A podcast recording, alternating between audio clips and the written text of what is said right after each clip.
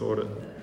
Uh, um, I, did I mention this at the start? This um, rock, these red stones. So, so the idea, the, the thing that we're asking this morning is, is how do you stay red in a sea of grey? That, that's the question that we're asking. And the idea being is that we are, uh, if you put your trust in Jesus, you're a child of God, you're an ambassador for Christ. But how do you stay red in a sea of grey?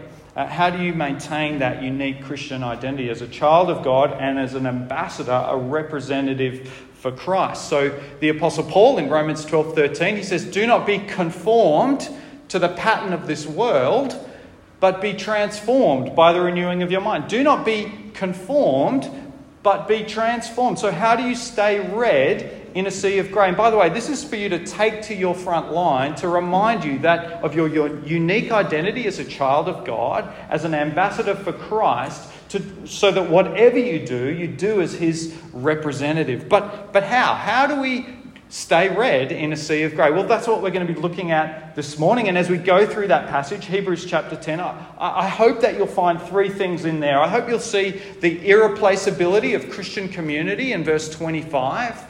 Uh, then I hope you'll uh, see uh, what God has says about the character of Christian community uh, in verses 24 and 25. And then finally, I hope you'll see what the source of Christian community is in verse 19. So if you don't have your Bibles uh, open in front of you, you can open it up, page 976. Uh, and uh, Hebrews 10 19 to 25. So, firstly, let's look at the irreplaceability of Christian community. Because in verse 25, the writer says, Let us not neglect to meet together. Now, the word meet, have a listen for it in, in the Greek, is the word episynagogue.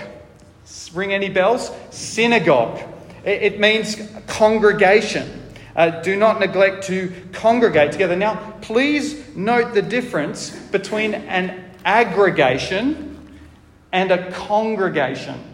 Because an aggregation tends to be a collection of inanimate objects that have no organic connection one to another. They're independent of each other. But a congregation is a gathering of living things that has a mutual organic life and connection one to another. And so, what this is saying is so much more than coming to church, listening to a sermon, taking communion, and having a bit of a chat over morning tea afterwards. This is so much more than just doing that. And it's so much more than really what we do on a Sunday morning, typically.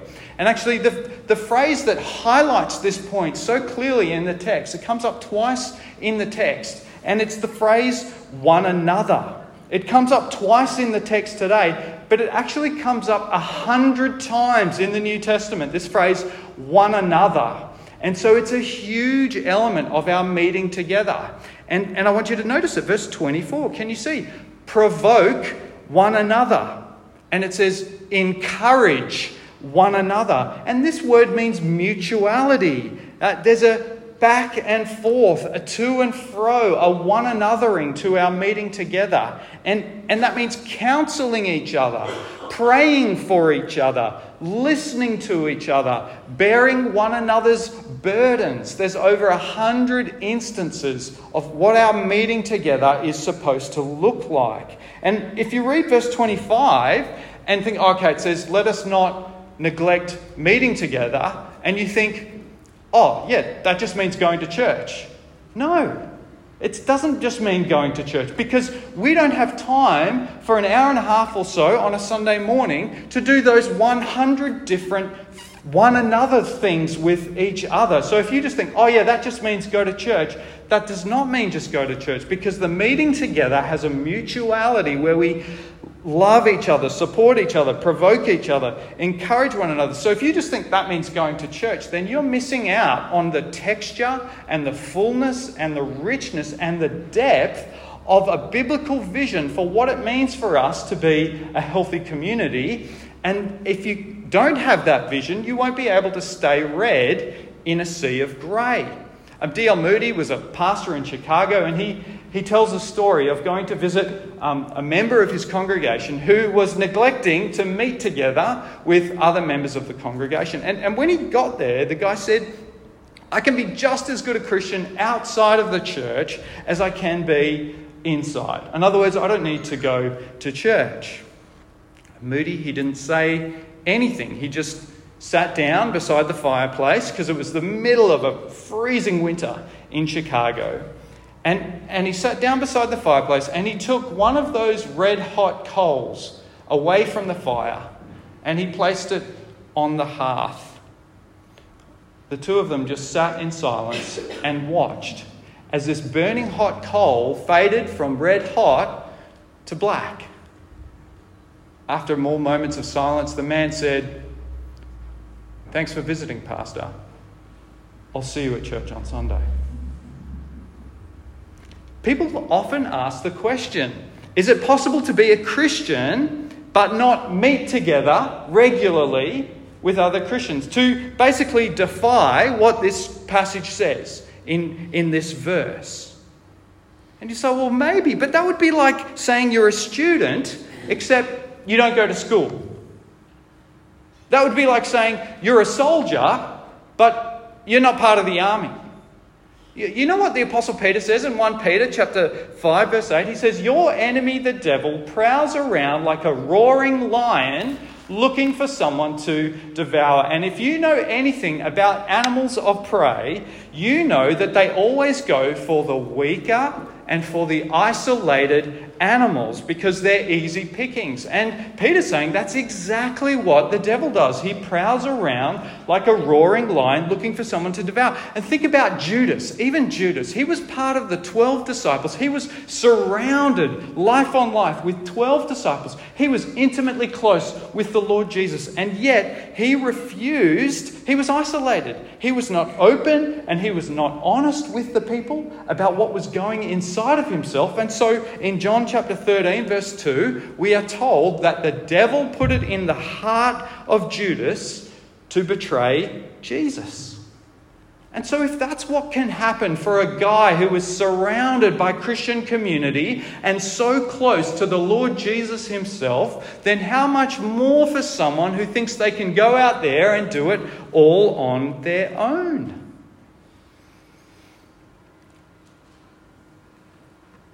This is the irreplaceability of Christian community. Uh, Dietrich Bonhoeffer has probably written the classic work on Christian community. It's a book called Life Together, and they needed it in the Nazi Germany when they lived. He says it may be that Christians, despite attending corporate worship, common prayer, and even time together in service, may still be left to their loneliness.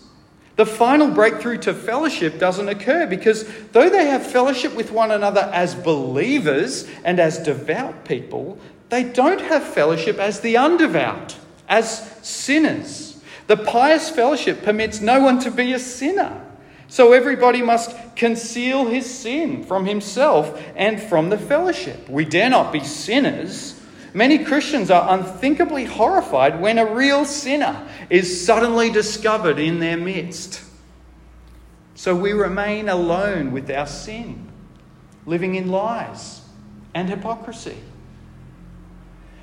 If only Judas had availed himself of the opportunity that he had of being open and honest and real in a healthy, mutual, one another Christian community, because it's absolutely irreplaceable.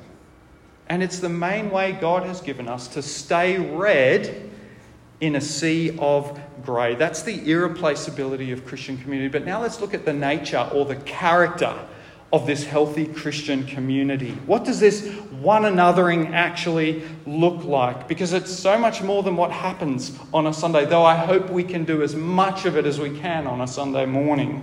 And there's four things in the text, verses 24 and 25. It looks like considering, it looks like provoking, it looks like encouraging, and it looks like loving and doing good deeds. And so we're going to go through those. It's easy actually to skip over the first one. It says, let us consider. In other words, we need to be considerate. Other translations of this same word um, say we need to notice, observe, contemplate, to think about carefully, or to consider closely. Uh, I've had countless um, or many mentors and um, coaches and counselors uh, in, my, uh, in my adult life. And definitely the best thing, one of the best things that um, the best ones always do is they take notes. So I've got a coach now, I've had counseling at different times. Uh, the, the best ones, they always take notes. Why? What are they doing? Well, they're being considerate.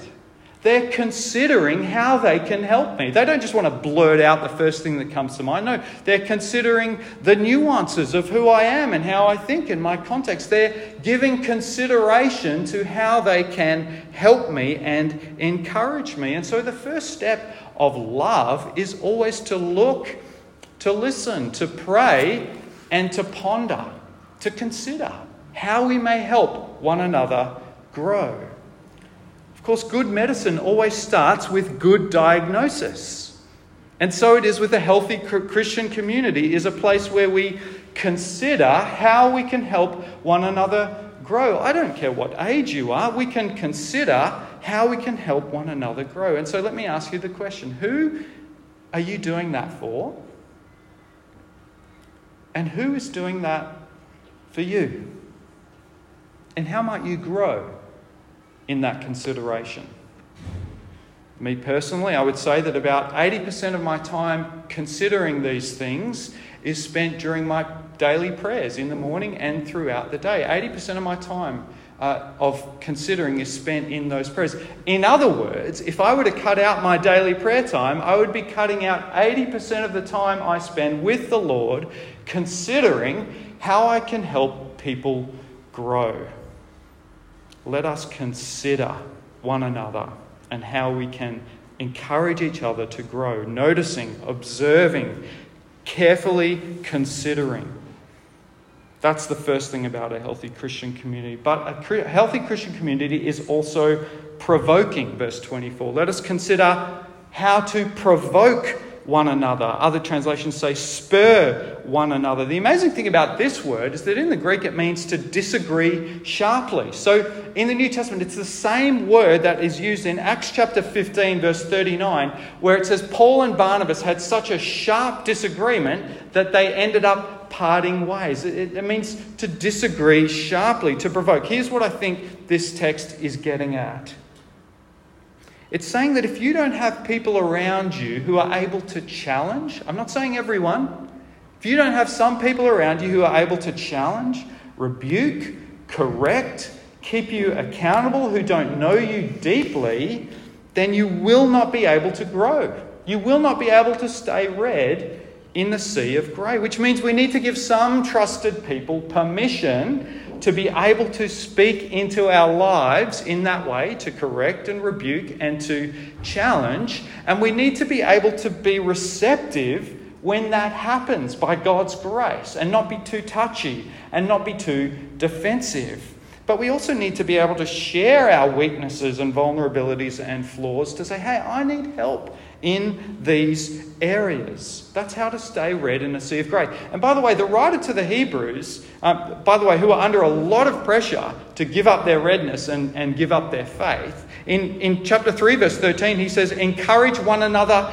daily so that none of you may be hardened by sin's deceitfulness. And now, this is perfectly illustrated by part of the story of the Odyssey, where, where the character Odysseus uh, is making his way home in a boat, and he's um, the captain of this boat. And uh, he knows that um, on his way home, he has to pass this island of the sirens, where these um, sirens are, where these women who sit on rocks and they, they sing these beautiful songs. And whenever the sailors hear the songs, they actually go mad with desire. And they turn the boat towards these sirens on the rocks and they make a shipwreck of their boat, and everyone on the boat dies. And and Odysseus knows that this is um, the route that they have to take. So, so he doesn't trust himself he actually believes in the deceitfulness of sin. And so before they get there, he tells the sailors um, to tie himself to the mast of the boat. Uh, as tightly as they possibly can, and he stuffs his ears full of wax. And he says to the sailors, No matter what happens, no matter what I say, no matter what I do, I want you to keep on rowing past this island until I am uh, coming back to my senses. If, if you're a good friend to me, you will not give me what I want or what I ask for, you will give me what I need. He believed in the deceitfulness of sin, that, that he is his own, we are our own worst enemy. That's what this phrase, the sin, deceitfulness of sin, is all about. And so the sins that are most likely to make a shipwreck of your life are by definition the ones that you don't see, the ones that you don't know about, or the ones that you do know about, but of course you're not willing to admit to anyone else because that would be too embarrassing. For you, it might be your lust. For others of you, it might be your greed, living the comfortable life. For others, it might be your pride, looking down on others. For other people, it could be self pity or, or your need to always be in control of, of everything. You see, that's why we need to spend time getting to know each other. There's another one another, I think it's James 5. Confess your sins to one another. This is why it's so important that we need to get to know each other. Again, Bonhoeffer in Life Together says nothing can be more cruel than the leniency which abandons others to their sin. Nothing can be more compassionate than the severe reprimand which calls another Christian back from the path of sin. We want to be that kind of brother and sister for one another. And that's how we stay red in a sea of grey by considering how we can help each other grow, by provoking one another towards growth, and now by encouraging one another that we may grow. Now, it's interesting if you think about this. This is almost the opposite of provoking. Provoking is confrontational, and encouraging is uh, affirming. And so, the Greek word for um, encouraging is the word parakaleo. And the word para means to come alongside. And you can hear in the word kaleo, it means to call out. It's to call, to come alongside and to call out. So, you think about a great coach who's there going, Good job, well done, keep it up, you're on the right track, not that way, this way. Parakaleo, to come out and to call that out, that encouragement to stay on the right path. I hope I can show a photo uh, up on the screen of two twin girls, Kiri and Brielle. Uh, they had a premature birth in 1995. They were both born under a kilogram and so they were watched incredibly carefully by the team, and uh, immediately they were put in their separate uh, incubators that they may not die but may live. And, and Kiri, uh, on the right here, uh, began to put on weight immediately, and she was healthy, but Brielle was struggling. Uh, she wouldn't stop crying, she wouldn't stop coughing and spluttering and gasping until she turned blue. The nursing staff and the doctors, they tried everything that they uh, possibly could uh, to keep her, and nothing worked. Until that was, a nurse decided to break the rules. She placed both of the babies together in the same incubator alongside each other, and as soon as they did, the healthy Kiri put her arm around her sick sister, and almost immediately she stopped crying.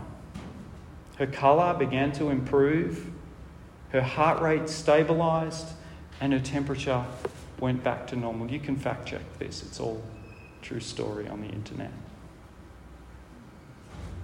Brothers and sisters, this is a picture of what God does for us.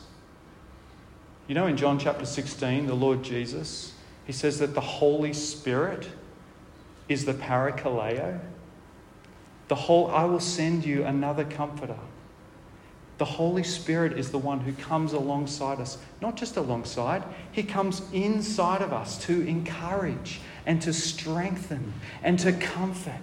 You know what the Bible says? It says, A bruised reed He will not break, and a smouldering wick He will not snuff out. You know what it says in Psalm 19, verse 7? It says, The law of the Lord is perfect reviving the soul. And so may God pour out his Spirit upon us, the Holy Spirit, the comforter, the parakaleo, that he might do for us and then we might be able to do for others.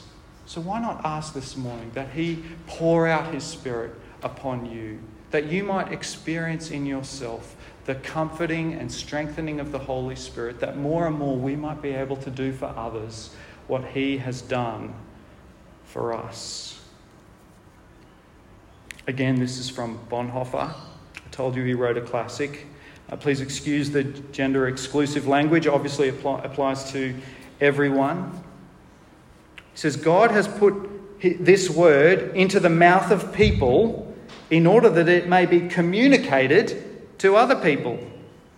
When one person is struck by the word, he speaks it to others. God has willed that we should seek and find his living word in the witness of a brother or sister, in the mouth of man. Therefore, the Christian needs another Christian who speaks God's words to him. He needs him again and again when he becomes uncertain and discouraged, for by himself he cannot help himself without denying the truth. He needs his brother as a bearer and proclaimer of the divine word of salvation. He needs his brother solely because of Jesus Christ. The Christ in his own heart is weaker than the Christ in the word of his brother. His own heart is uncertain, his brother's is sure. Dear brothers and sisters, dear teenagers, I hope you won't leave it to your leaders, and I hope you won't leave it to me to be the only one who exercise the ministry of the word because that is not a biblical vision of Christian community. In Colossians 3:16, the apostle Paul says, "Teach and admonish each other." So may God by his grace enable you to speak the word to your brothers and sisters and so build a healthy Christian community. Because the goal of all this, the result of all this is there in verse 24. It's love and good deeds. Provoke one another to love and good deeds.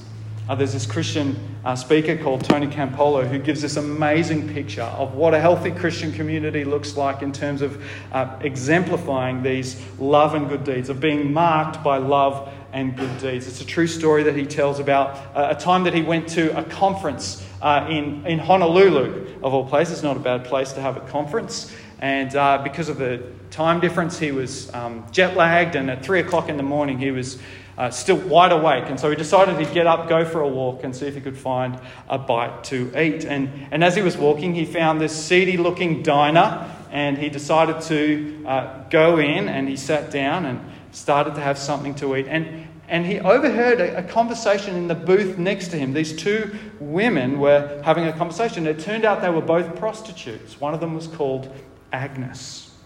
And as he listened in, he heard Agnes say, tell the other that it was her birthday tomorrow. And, and so she was like, Well, uh, are you going to have a party? And she said, I've never had a party in my entire life.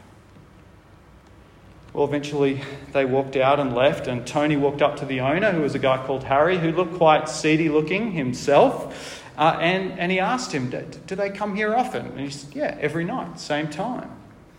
So Tony said, Let's throw Agnes a party. When she comes in tomorrow night, let's throw her a party. And the guy's like, all right, if you want. He says, I'll take care of the decorations. I'll buy the cake. I'll buy the decorations. I'll pay for all the food. Uh, do you know any of her friends? And he's like, sure, I know all of her friends. Tony's like, okay, go and try and invite all of them along. So next morning, 2:30 a.m., uh, he comes along and he begins to decorate the diner and they decorate the cake and they make all of the preparations and then at around 3.15 a.m all of this uh, agnes's friends uh, start streaming into the diner. And, and of course they're all prostitutes. So uh, here's this christian pastor in the middle of the night in a diner surrounded by prostitutes. And, uh, and so uh, 15 minutes later agnes uh, makes her way uh, in, and as she walks in, everybody screams, Happy birthday! Tony describes she was absolutely stunned. So stunned that she couldn't stand up. She, she, she, she fell down to the ground and she just started crying. She, she looked at the cake, but she was crying too much to be able to blow on the cake. And so Harry, uh, the diner owner, he blew out the candles and he handed her a knife to cut it. And, and as she looked at the knife, she said, No, wait a minute. Do, do we really have to eat the cake right now? Look, I'll, I'll, I'll be right back. I, I, live right down the block. I, I want to keep the cake. Would, would it be okay if I could keep the cake? Uh, could I just take it home and, and keep it? I don't want to eat it right now. Is, is that okay? Tony and Harry were like, yeah, sure, I guess. And she said, Just wait a minute, I'll be right back. And she ran out the door with the cake, and they're all just left there without the birthday girl. And there's like this awkward moment and this awkward silence. There's banners everywhere, the party's ready, there's this awkward pause, and then Tony writes about what happens next. What I decided to say was, What do you say we pray for Agnes? So I prayed for Agnes. I prayed for her salvation. I prayed her life would be changed and that God would be good to her. When I finished, Harry leaned over and said, You never told me you were a preacher. What kind of church do you belong to? I answered, I belong to the kind of church that throws parties for prostitutes at 3:30 a.m. in the morning. Harry thought for a second, and with some hostility in his face, he said, No, you don't. There is no church like that. If there was, I'd join it. I'd join a church like that.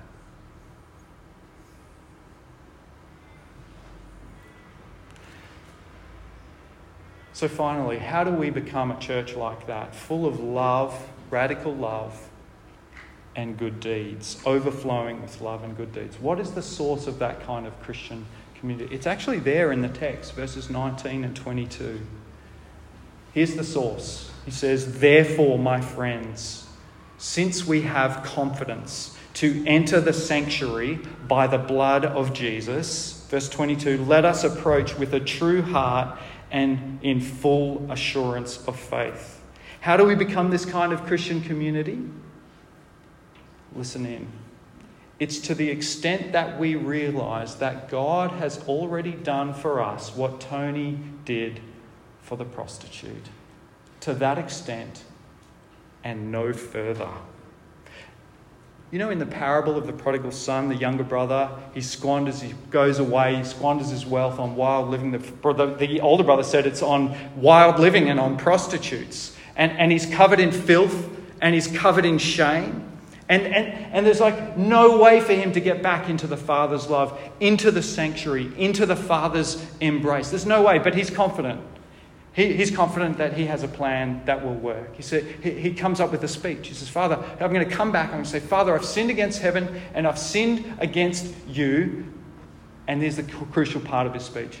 Make me, I'm no longer worthy to be called your son Make me like one of your hired servants. I'm going to pay it off. Dad, I've got a plan. i am confident. I can pay this off. I can pay off my debts as a hired servant. I won't live in the house. I won't get into the sanctuary. I'll live way out in the servants' quarters. And I've got a plan. I'm confident it'll work. I'll pay this debt off as one of your hired servants. And the father cuts him off when he gets home and interrupts his speech so he can't get to that bit. He doesn't get to that bit.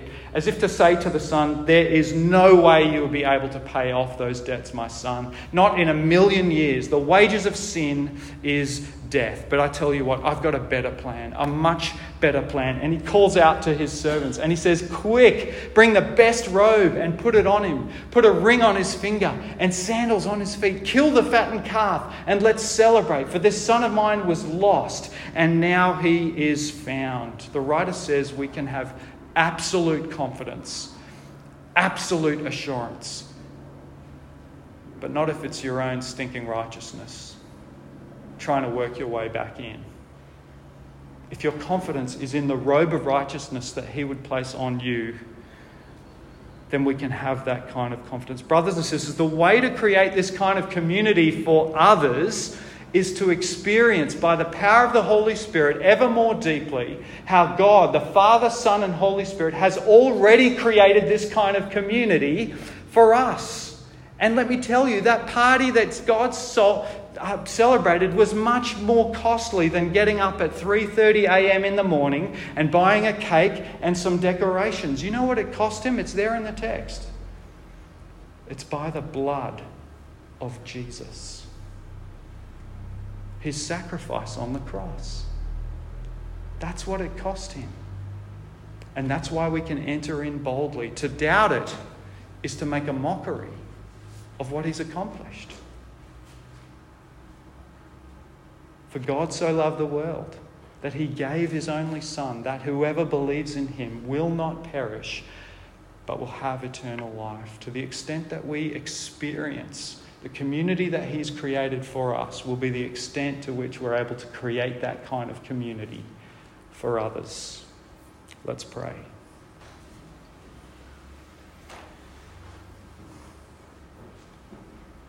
Heavenly Father, we thank you for this gift that you've given us in just a few moments at the Lord's Supper to find our place at the table with each other as brothers and sisters and with you as our loving Heavenly Father who clothed, clothed His Son in our shame and our sin that we might be clothed in His perfect robe of righteousness. Would you fill us?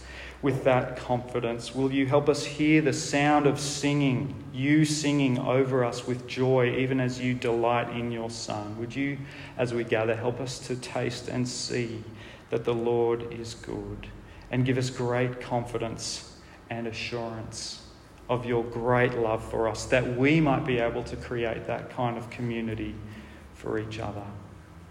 We pray in Jesus' name. Amen.